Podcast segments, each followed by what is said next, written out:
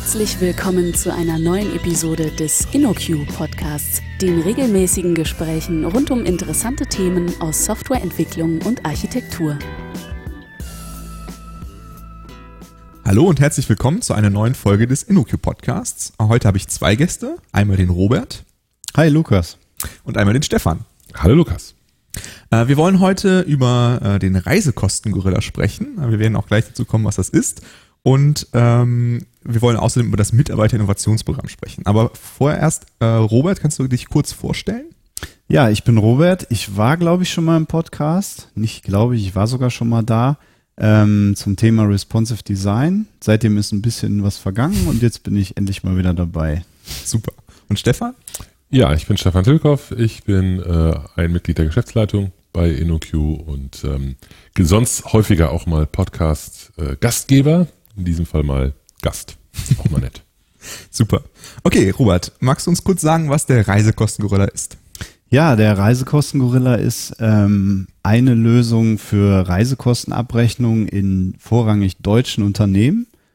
Ähm, die haben wir, wir sind äh, drei Kollegen und ich, äh, im größtenteils in unserer Freizeit gebaut, weil wir einfach sehr lange unter dem typischen Fall, es gibt ein mysteriöses Excel-Sheet, was alle einmal im Monat oder wie auch immer ausfüllen müssen, Belege dran heften, irgendwie abgeben, wahrscheinlich sogar offline.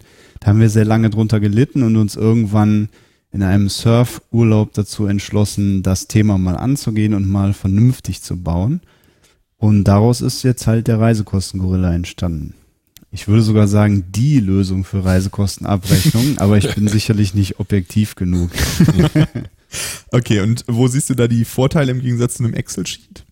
Ähm, ja, ich hoffe, die Vorteile werden sehr schnell klar, wenn man sich das mal anguckt. Wir haben gerade einen kostenlosen Test laufen. Wer will, kann einfach mal vorbeischauen. Ähm, die Vorteile von gegenüber vom Excel-Sheet äh, liegen, glaube ich, auf der Hand. Man macht einfach viel weniger Fehler, weil es nicht auf irgendwelchen Vorlagen basiert, wo schon mal jemand drin rumgetippert hat, wo man erstmal Sachen löschen muss, die schon drin sind oder das vergisst. Alles schon vorgekommen, es sind Reisekosten anderen Mitarbeitern zugewiesen worden und so weiter und mhm. so fort. Ähm, man kann an die Zeilen, die man normalerweise im Excel erfassen würde, direkt seine Belege anhängen. Das gibt ein ganz nettes UI. Man kann das vor allen Dingen auf allen Geräten tun. Das war uns sehr wichtig, auch vom Telefon aus, während man noch im Flugzeug sitzt oder im Taxi.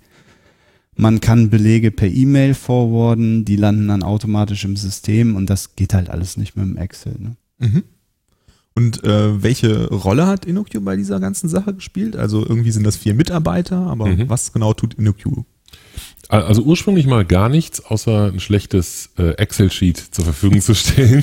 Das ist ganz lustig, weil der Lukas, weil du ja mit involviert warst, das mal zu überarbeiten. Aber ich, ich genau. bin jetzt mal lieber ruhig. Äh, genau, also ursprünglich ähm, haben wir gar nichts damit zu tun gehabt, ähm, sondern die, die vier Kollegen haben das tatsächlich komplett in ihrer Freizeit gebaut und irgendwann mal gesagt, äh, wir hätten da mal was und würden euch das gerne mal zeigen. Ähm, das war eine sehr, sehr interessante Sache für uns. Also der, zu dem Zeitpunkt war uns nicht ganz klar, was das jetzt für uns bedeutet. Wir haben uns da gegenseitig so ein bisschen gefunden.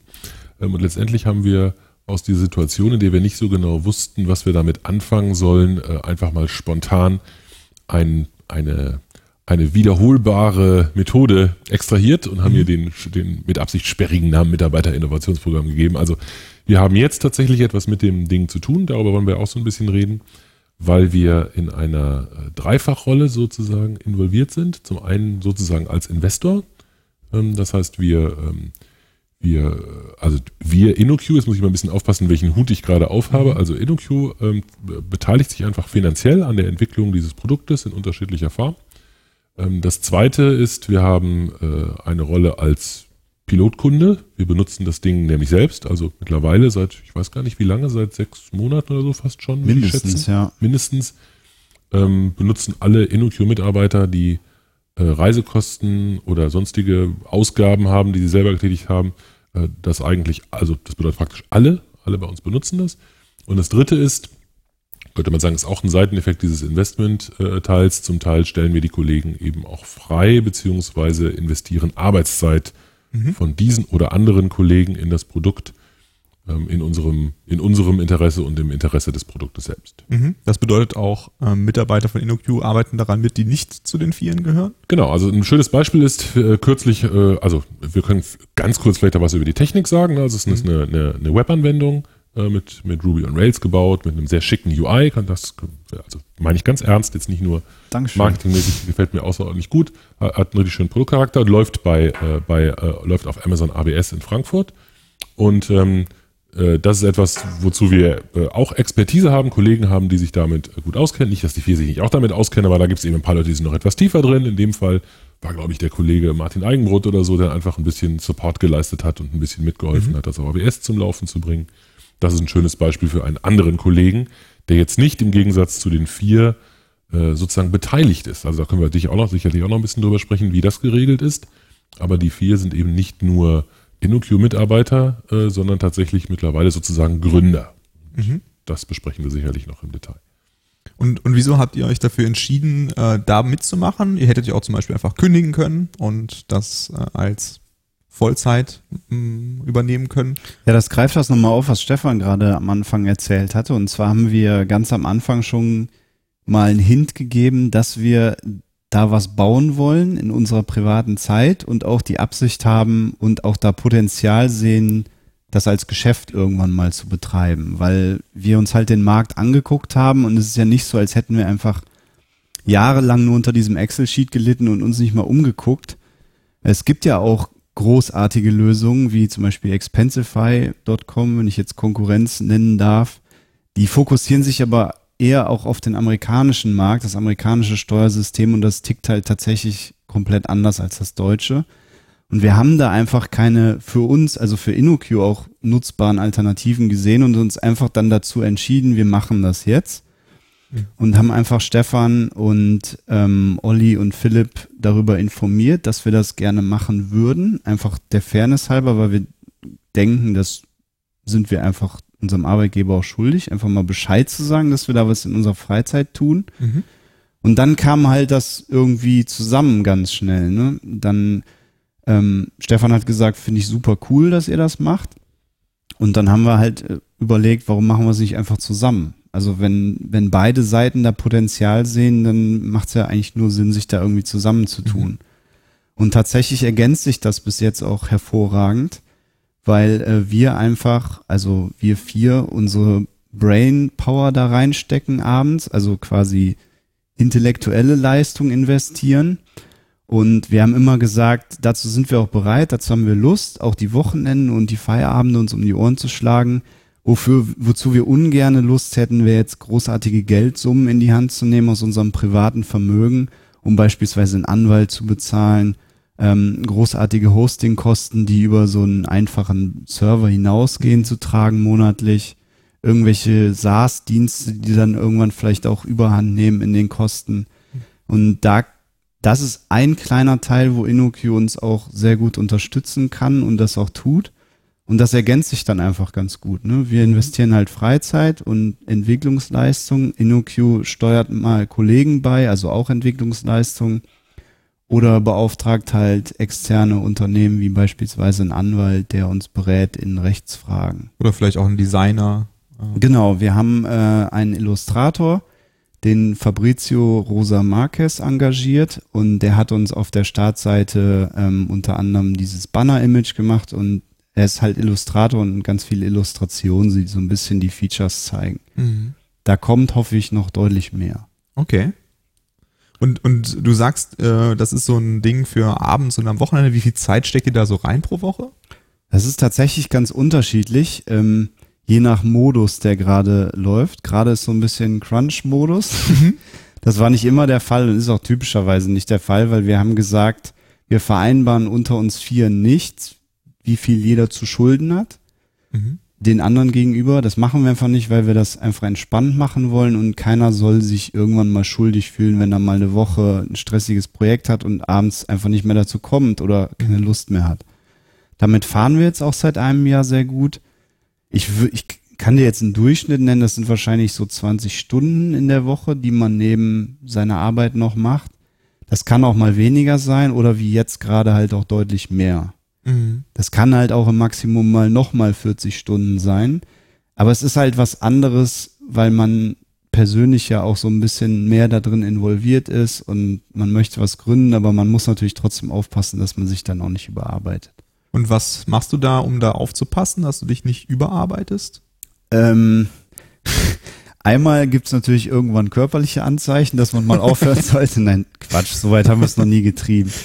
Ähm, nee, ich glaube, das sagt einem einfach die, die Lust, wie, wie man abends dann halt noch sich konzentrieren kann und wie motiviert man noch ist, das und das Feature einzubauen. Und ob man, wenn es am Wochenende regnet, gibt's eh irgendwie für uns im Moment nichts Besseres, als das zu machen. Also das mhm. ergibt sich im Moment eigentlich ganz gut. Das ist auch vielleicht nochmal äh, eine, also das empfinde ich als eine sehr positive Sache. Wir haben äh, da jetzt tatsächlich einen gewissen Luxus, weil es da keine Deadline gibt. Ne? Es gibt mhm. niemanden, dem wir, dem wir oder dem ihr, gegen, etwas gegenüber zugesagt habt. Ne? Klar setzt man sich ein Ziel und sagt, wir wollen dann und dann jetzt bitte mal mit der Beta endlich raus.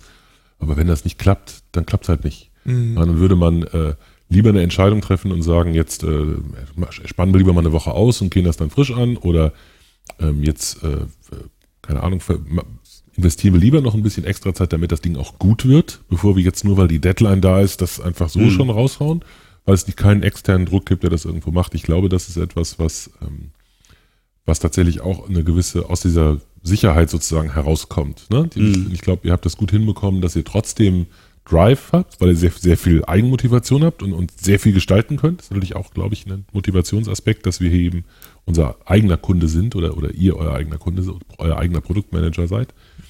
Ähm, und ähm, das tut dem Produkt sehr gut, denke ich. Weil du entspannter sein kannst, weil du nicht Sorge hast, pleite zu gehen, im Prinzip, oder? Genau, einmal das und du bist halt ideell ganz anders involviert, weil wir haben für uns halt gesagt, wir, also eine unserer Kompetenzen, wo wir uns so drauf verlassen können, unserer Meinung nach, ist halt das Produktmanagement, also PO, mhm. die ganzen Sachen. Da sind wir, glaube ich, sehr gut drin, weil wir immer extrem fokussiert sind und auch alle vier, glaube ich, ziemlich minimalistisch veranlagt. Mhm. Und ähm, wir wissen ganz gut auch aus Erfahrung mit so Feature Creep und sowas umzugehen. Und da kannst du einfach ganz anders arbeiten, als wenn jetzt, wenn du ein PO hast, der Produktentwicklung macht, weil du vielleicht auch sagst, das ist nicht so mein Ding, ich möchte lieber mich mit der Technik beschäftigen oder die Sachen runterentwickeln. Das ist bei uns halt nicht der Fall und deswegen sind wir da auch sehr stark involviert in, dem, in der Produktentwicklung. Mhm.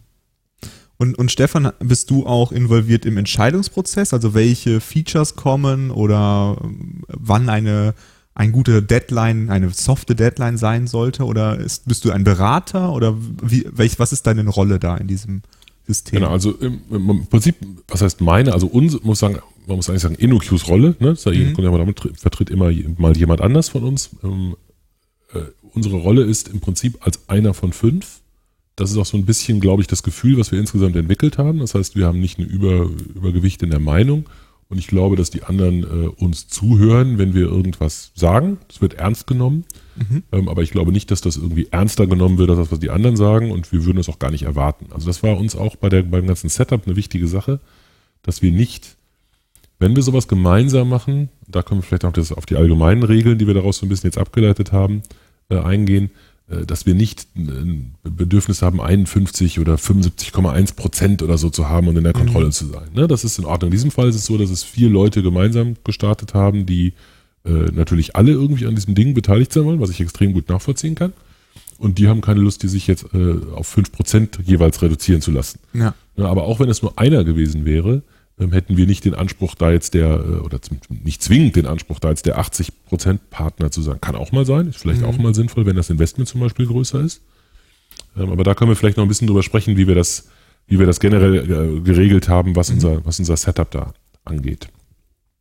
Genau, also wir ähm, haben unter, also wir vier haben eine GBR gegründet. Das heißt, das heißt gegründet, die hat man ja so oder so, wenn man zu viert irgendwas macht. Die GBR ist eine Gesellschaft bürgerlichen Rechts. Für genau. Leute, die das nicht wissen, ne? wenn ja. zwei Leute gemeinsam irgendwas machen, dann ja. bilden die eine, eine GBR einfach gemäß BGB-Regel. Mhm.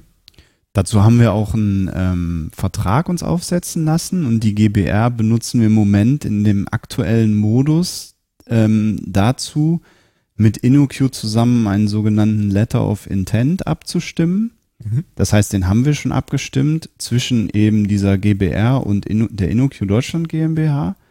Und darin haben wir einfach vereinbart, so jeder investiert nach bestem, nach bester Kapazität seine Arbeitsleistung. Jeder bemüht sich um eben Fortschritt des Projekts und so etwas softere Sachen, aber auch etwas festere Themen, wie zum Beispiel Arbeitsleistung bemisst sich eben in sogenannten Punkten. Zum Beispiel ist eine Entwicklungsstunde von einem von uns Vieren eben, sind das sind zehn Punkte.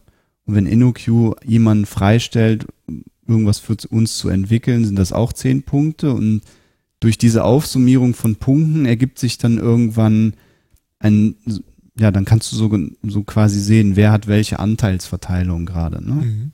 Und wir haben halt einfach die Stunden, die wir bis zu diesem, dieser Vereinbarung investiert haben, die Entwicklungsstunden aufsummiert und eben auf die, durch die zehn Punkte geteilt und dann haben, war das quasi unser Startwert dieser GBR, dieser Mhm. ideelle, weil es gibt ja eben zu dem Startzeitpunkt einfach keine Realwerte. Wir haben ja keine Einnahmen oder sowas. Mhm. Wir haben keine Computer angeschafft und, und nichts.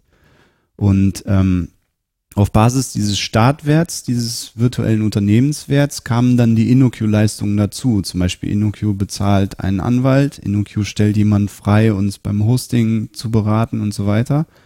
Und das läuft jetzt eine Zeit so und wir sehen quasi in so einem Excel-Sheet immer, wie die aktuelle Anteilsverteilung ist Mhm. und können dann auch auf dieser Basis die Entscheidungen halt treffen. Ne? Macht es jetzt gerade Sinn, jemand von InnoQ reinzuholen, der ein größeres Paket abarbeitet? Oder würde das dann zu sehr Anteile von InnoQ aufbauen, wo wir dann wieder in Anführungszeichen gegenarbeiten müssten, um die Anteilsverteilung wieder runterzudrücken. Ne? Das macht es eigentlich sehr transparent und dann ist auch für alle immer klar, worauf so Entscheidungen eben beruhen. Ne? Und wenn ihr jetzt irgendwie zum Beispiel ein Logo bauen lasst, ähm, macht ihr untereinander aus, wie viele Punkte das ausmacht oder wie funktioniert das? Es gibt für externe Beauftragte gibt's einen Schlüssel von Geld zu Punkten. Ah, Ja, Das heißt, es ist einfach relativ klar, wie das ist. Wir entscheiden gemeinsam, ob wir das tun oder nicht. Weil in der Regel macht, also in der Regel beauftragt einfach irgendjemand, da wird nicht lange diskutiert, aber prinzipiell müssten wir es gemeinsam entscheiden. Mhm. Und damit äh, sammelt dann halt wieder sich ein bisschen was auf dem, auf dem Punktekonto. Mhm. Ein, ein Vorteil einfach von der Abwicklung her ist, wir sind halt schon, also wir ist jetzt wieder InnoQ, wir sind halt schon eine GmbH, wir haben funktionierenden, funktionierendes Verhältnis zum Steuerberater, wir haben einfach, die ganze Mechanik ist schon da, wir sind ja eine steinalte Firma, relativ gesehen. Ähm, und äh, insofern können wir einfach all diese Dinge unkompliziert abwickeln. Ne? Wir stehen auch im Impressum, wir sind der, der offizielle Ansprechpartner, wir würden verklagt, wenn jetzt irgendwas schief geht. Das heißt, die, die GWR, die die vier gegründet haben, hat im, existiert im Moment nur für das Vertragsverhältnis mit InnoQ. Mhm. Ähm, alles andere in der Außenbeziehung ist im Moment einfach, äh, läuft im Moment unter der InnoQ-Flagge. Mhm. Und das ist ganz nett, weil es uns die Chance gibt, erstmal zu starten. Also mit so einem Lean-Ansatz sozusagen erstmal zu gucken, wie gut es denn ankommt. Ja, Das Mhm. ist die Phase, in der wir im Moment gerade sind mit dem Produkt. Gucken mal, wie gut nimmt der Markt das an. Wir hoffen sehr gut. Also wir sind sehr zufrieden damit, also Mhm. wir intern. Wir hoffen, dass andere sich das auch angucken, damit zufrieden sind. Und dann würde man in der nächsten Phase entscheiden, wie man konkret weitermacht. Ne, Wir sind jetzt, glaube ich, so eine Hürde gegangen. Wir haben, wir haben im Prinzip ähm, relativ lange jetzt entwickelt, die Kollegen haben relativ lange entwickelt. Jetzt sind wir den nächsten Schritt gegangen. Jetzt verschiebt es sich so ein bisschen, merkt man auch in den Aufwänden. Jetzt ist relativ viel für die Integration von externen Diensten, für, für Payment und Mhm. für all möglichen Sachen. Wir haben eine, eine externe äh, äh, Freiberuflerin noch zusätzlich mit an Bord geholt, die uns jetzt so ein bisschen beim, beim, beim Start unterstützt mit administrativen Dingen, mit, mit eher kaufmännischen Sachen. Und ähm, äh, wenn das jetzt sozusagen in der nächsten Phase so sich anfühlt, als ob man da wirklich ein eigenständiges, selbstständiges Geschäft draus machen kann, wäre das eben der nächste Schritt, eine Gründung. Auch das steht in dem LOI drin, dass das der Abschluss wäre, der Beginn der nächsten Phase. Bei dieser Gründung würde dann ähm, äh, würden die Gesellschafteranteile des neu zu gründenden Unternehmens, ich glaube, wir haben sogar die, gesagt, die Hälfte der Anteile des neu zu gründenden Unternehmens würden sich anhand dieser Punkte orientieren. Wobei das natürlich alles, das ist ein Letter of Intent, also das ist unsere aktuelle Absichtserklärung, sich noch ändern kann, wenn es dann konkret gegründet wird. Also wenn wir jetzt, was wir gemeinsam beschließen, können wir ja machen, wie wir wollen. Da wäre zum Beispiel denkbar, dass wir einen externen Investor mit an Bord holen oder dass InnoQ nochmal in einer anderen Investorrolle reingeht in Form eines Darlehens oder irgendwelche anderen Dinge. Das ist sozusagen das Setup. Und äh, das wird sich jetzt in den nächsten paar Monaten zeigen, wie genau sich das weiterentwickeln wird. Mhm. Und ähm, wenn jetzt äh, ein anderer Mitarbeiter so eine Idee hätte, ähm, würde das dann genauso ablaufen oder ist da sehr viel äh, einfach eine Abmachung zwischen euch, wie das jetzt gelaufen Genau, also das war, das war jetzt eine sehr angenehme Sache. Also wir haben, glaube ich, äh, wirklich zum richtigen Zeitpunkt hat es, hat es zufällig die richtigen Leute erwischt. Also die mhm. Kollegen, die das gestartet haben, haben alle so, eine, so ein Produktmanagement-Gen, deswegen waren das die mhm. richtigen, sowas zu machen. Äh, selbstverständlich weinen wir bei allen Kollegen, wenn sie uns mal verlassen würden, aber bei diesen Kollegen hätten wir natürlich auch besonders, genauso besonders geweint wie bei allen anderen auch. Deswegen war, war das natürlich für uns äh, eine äh, sehr wichtige Sache, jetzt was zu finden, was die, äh, was die Motivation positiv ausnutzt. Und das Schöne ist, dass man, empfinde ich so, dass man bei uns über solche über solche heimlichen Arbeitgeber-Motivationsdinge einfach extrem offen sprechen kann. Also man kann das immer sagen, ist überhaupt kein Problem. Wir können das mhm. klar sagen, weil jeder weiß das ja sowieso, ob wir das jetzt verklausulieren und so tun, als hätten wir große andere philanthropische Ziele, ethisch-moralische, haben wir natürlich auch. Mhm. Aber letztendlich ist jedem klar, dass es natürlich auch eine Motivation gibt, Leute bei uns zu halten. Ähm, das wussten die, wussten die Kollegen. Und ähm, das, was wir gemeinsam äh, daraus gemacht haben, ist aus unserer Sicht eine, eine wirklich gut funktionierende Sache. Wir haben nämlich versucht, so viel wie möglich von dem, was wir jetzt gemacht haben, wiederverwendbar fürs nächste Mal zu extrahieren. Mhm. Das heißt, wir haben extra investiert in eine Gestaltung dieses LOI, die vielleicht für diesen einen Fall Overkill ist. Hätte man billiger machen können. Wir haben uns alle möglichen Sachen überlegt, so ein kleines Phasenmodell und sowas, vielleicht auch Overkill für dieses eine Ding hätten wir nicht gebraucht. Aber für die nächste Idee, und da stehen schon, weiß ich, stehen schon so zwei in den Startlöchern, mhm. ähm, sind wir sehr gut gerüstet, was das angeht. Und deswegen sind wir sehr gespannt, ob sich das jetzt wiederholbar zu einem Modell entwickelt, mhm. mit dem wir sowas durchaus häufiger machen können. Und, und warum ist das für, für dich als Geschäftsleitung von InnoQ jetzt so interessant, das zu tun? Ich glaube, das sind zwei Aspekte. Also das eine ist, ähm, es ist viel, viel besser, wenn Mitarbeiter das mit uns machen als ohne uns. Mhm. Das muss eigentlich jedem offensichtlich logisch erscheinen. Also wenn jemand sagt, in meiner Freizeit baue ich irgendwas, das mache ich so, also erstens reibe ich mich auf, mache ich nebenbei, verheimliche das, darf das keinem erzählen, was ich da tue, um am Ende dann möglichst schnell irgendwie zu kündigen. Das, das ist doch doof. Also es kann für den mhm. Arbeitgeber ja nicht Sinn der Sache sein. Ähm, das Ganze zu verbieten, würde überhaupt nicht zu uns passen. Das finde ich also total abwegig, was du so Silicon Valley mäßig mit alles was du, keine Ahnung, wenn du einmal aus Versehen den Arbeitsrechner benutzt hast, um das zu machen, gehört sowieso alles uns oder so. Solche Sachen hätten wir total bescheuert gefunden. Das heißt, wir haben ein Interesse, das mit den Leuten zu machen. Und zwar entweder, um zu partizipieren, wenn es eine tolle Idee ist und sie super funktioniert. Vielleicht aber auch, um den Leuten zu helfen, zu erkennen, dass es eine total bescheuerte Idee ist. Also lass uns gemeinsam drüber reden, lass es uns gemeinsam ausprobieren, lass uns versuchen, da was draus zu machen. Und äh, vielleicht stellen wir fest, ist eine coole Idee, aber es gibt keinen Markt dafür, kann man, kann man keine Leute von ernähren. Mhm. Motivation Nummer eins. Motivation Nummer zwei ist, wir haben einen gewaltigen Know-how-Gewinn dadurch. Also das finde ich ganz klasse. Also das, wir sind klassisch Dienstleister, wir sind klassisch Auftragnehmer. Irgendjemand anders hat eine Idee, die er mit uns gerne umsetzen möchte. Und gerade im Moment merken wir ganz deutlich an ganz vielen Stellen, wie sich das ändert. Also jetzt könnte ich irgendwie so ein langes Blabla über Digitalisierung ablassen, aber ich glaube tatsächlich, dass man merkt, dass ähm, unser Know-how auf einmal schon auf der Anforderungsseite wichtiger wird, weil die ganz, weil viele neue Dinge, die entstehen, die entstehen eben wegen dieses IT-Themas, was wir auf einmal haben. Das war vorher immer nur Mittel zum Zweck und wird jetzt auf einmal so, so, so ein ganz wichtiger Faktor in dem Ganzen. Das heißt, wir haben sowieso den Bedarf, mehr darüber zu lernen, wie man herausfindet, was das richtige Produkt ist, wie man das korrekt priorisiert, wie man das Lean angeht, wie man das so entwickelt, dass man möglichst schnell Feedback bekommt, wie es im Markt funktioniert. Und äh, wir haben im Prinzip jetzt ein kostenloses Weiterbildungsprogramm für die Leute der allerbesten Art. Also das könnte ich, könnten wir uns als Beispiel ja nie ausdenken. Mhm. Das ist auch nochmal ein ganz wichtiger Punkt. Also wenn, wenn wir uns als Geschäftsleitung was ausdenken, ein richtig cooles Produkt, dann müssen wir irgendjemand anders erst davon überzeugen, dass das ein richtig cooles Produkt ist, damit, wenn wir Glück haben, er oder sie die so eine Motivation entwickelt. In diesem Fall war es genau andersrum. Also die Kollegen mussten uns davon überzeugen, dass das ein sinnvolles Produkt ist. Wir nehmen uns schon noch die Freiheit heraus zu sagen, das finden wir total bescheuert, da wollen wir nicht mit dabei sein. Mhm. Das ist auch in Ordnung. Aber bei so einem Ding, das war jetzt sehr offensichtlich etwas, was uns selbst nützt, also in vielerlei Hinsicht coole Sache und gleichzeitig uns mit dieser Idee weiterbringt. Deswegen waren wir da sehr begeistert. Mhm. Klingt gut. Robert, äh, was hast du denn daraus gelernt aus dem Projekt, auch für deinen Alltag als Consultant? Also ich habe äh, ziemlich viel gelernt. Ich war früher zwar schon mal selbstständig und so und habe mich mit viel Steuersachen auch rumgeschlagen und Freelance und so, so weiter. Aber so eine richtige eigene Produktgründung in dem Umfang habe ich halt auch noch nicht gemacht und das ist einfach mega interessant zu sehen, wie kann das überhaupt so funktionieren in so einem festangestellten Verhältnis? Ähm, einmal zu sehen, okay, ich schaffe das in meiner Freizeit, weil ich A dafür brenne und B muss ich nicht immer Angst haben, dass mir der Arbeitgeber das eigentlich nicht so gerne sieht, was ich da tue und mir vielleicht irgendwann in den Rücken fällt oder ich auch gar nicht die Gedanken daran verschwenden muss, ja, wie schaffe ich das denn jetzt? Wir brauchen deutlich mehr ähm, Investitionen als eben diese Feierabend- und Wochenendarbeit. Ähm, da muss ich vielleicht kündigen und ein größeres Risiko eingehen, um das überhaupt durch die Tür zu bringen. Da war es einfach cool zu sehen, dass ich das eben nicht muss in dem Fall ich kann in dem Modus weiterarbeiten, kann das tun, was ich hoffentlich am besten kann, wo ich am meisten Spaß dran habe. Und InnoQ kann halt einfach in dem Fall helfen bei Sachen, die uns wehtun würden, finanziell oder einfach bei Sachen unterstützen, von denen wir keine Ahnung haben, weil wir haben uns halt auch gesagt, wir machen nur das, was wir eben gut können. Also wir machen halt Softwareentwicklung, wir machen zum Beispiel das komplette UI auch selbst, das Hosting, also DevOps und alles mit dabei, ne? Mhm.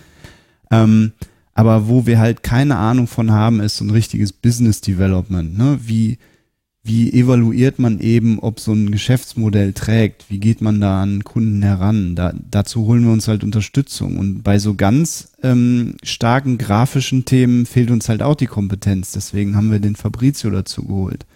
Aber der Kern machen wir halt komplett selbst. Mhm. Und da war es einfach interessant zu sehen, wie das mal in so einem festangestellten Verhältnis überhaupt möglich sein kann. Mhm.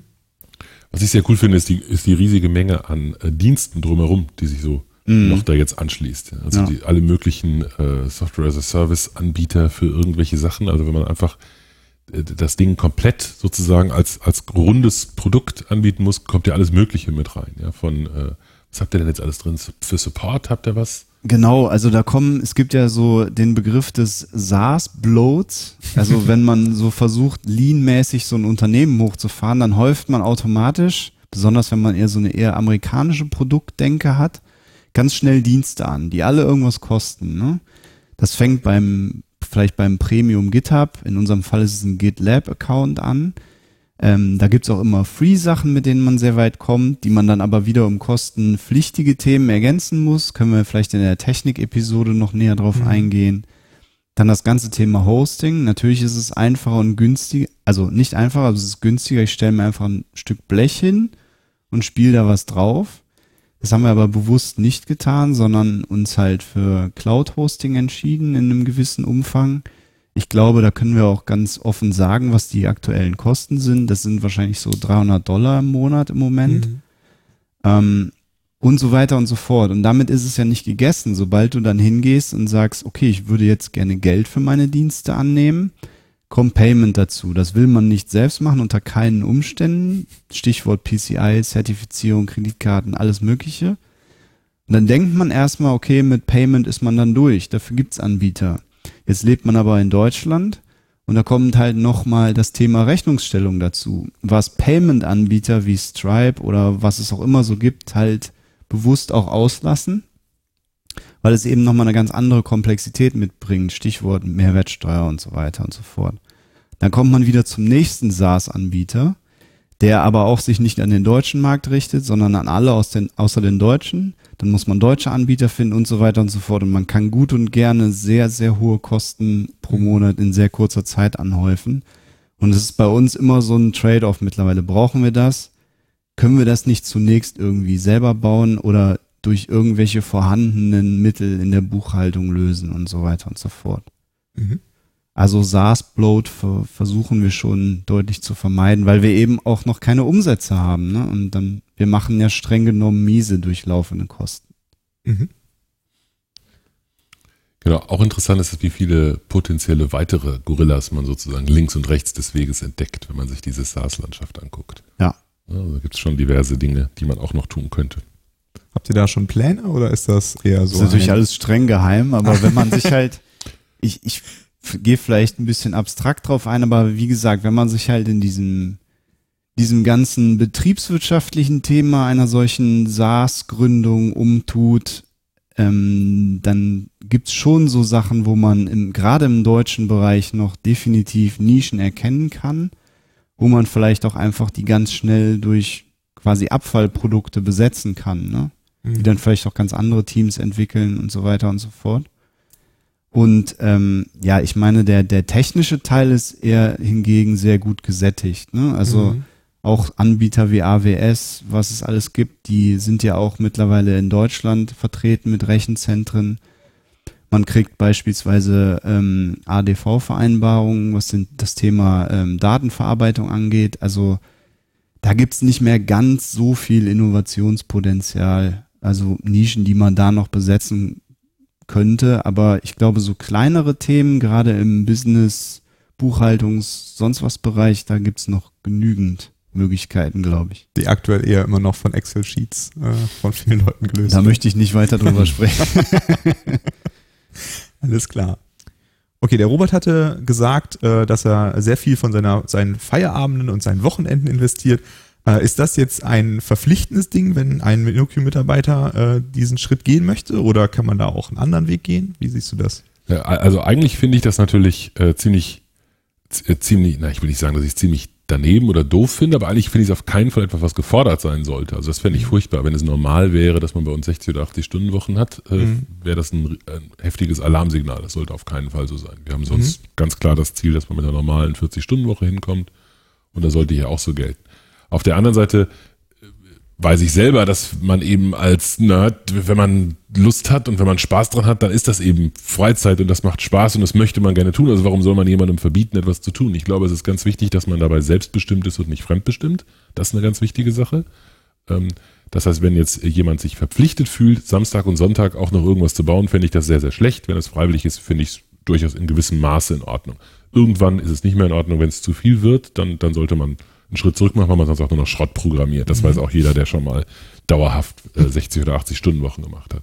Das andere, was wir explizit auch als Option vorgesehen haben, ist, dass man sich halt freistellen lässt. Ja, also dass man sagt, ich mache jetzt mal eine Zeit vielleicht unbezahlten Urlaub oder ich benutze den Bonus vom letzten Jahr, um jetzt mal n Wochen äh, zwar mein Gehalt zu bekommen, aber in der Zeit keine Arbeitsleistung zu schulden. Ähm, Das ist völlig in Ordnung, muss man halt ein bisschen abstimmen, dass es in die Projektlücken sozusagen reinpasst, vielleicht zwischen zwei Projekten oder dass man es rechtzeitig ankündigt, dass jemand rausgeht. Und dann wäre das auch absolut in Ordnung, sowas zu tun. Hatten wir, glaube ich, jetzt in diesem Projekt spezifisch noch nicht, aber die Option gab es von Anfang an und die ist auch weiterhin offen, um genau sowas zu tun. Und äh, was sind für euch jetzt die nächsten Schritte? Äh, wie geht's weiter? Also konkret binden wir gerade das Payment an, was das Produkt angeht. Ne? Deswegen ist das jetzt noch kostenlos. Könnte man so sagen. nee, wir bieten aktuell einfach ähm, als Free Trial, sogenannte Free Trial, den ähm, unser Pro-Paket an mit allen Funktionen.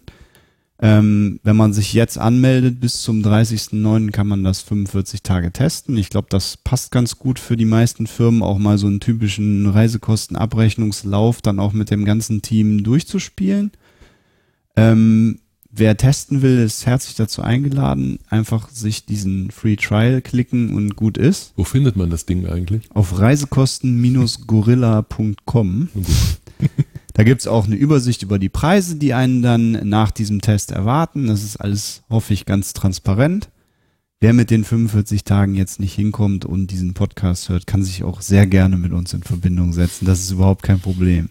Das ist uns halt auch wichtig, soweit wir das halt schaffen, ähm, dass wir immer als Entwickler auch einen engen Draht zu den Kunden halten. Ne? Also wir wollen kein Support-Zwischenstück da erstmal haben, die alles wegabstrahieren und uns dann weitergeben, ähm, vielleicht schlecht gefiltert, was für Probleme bestehen oder was Leute unbedingt noch brauchen.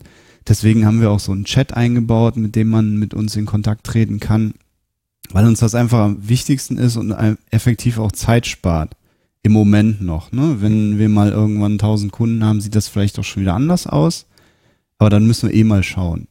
Und das kann ja auch mit diesem Arbeitsmodus, wird das vielleicht auch nicht nach einer Gründung, wenn sie denn ansteht, so nicht weitergehen können oder müssen für uns. Ne? Aber da werden wir dann mit äh, Stefan, Olli und Philipp zusammen sprechen, wie das dann aussieht, wenn wir den gründen sollten.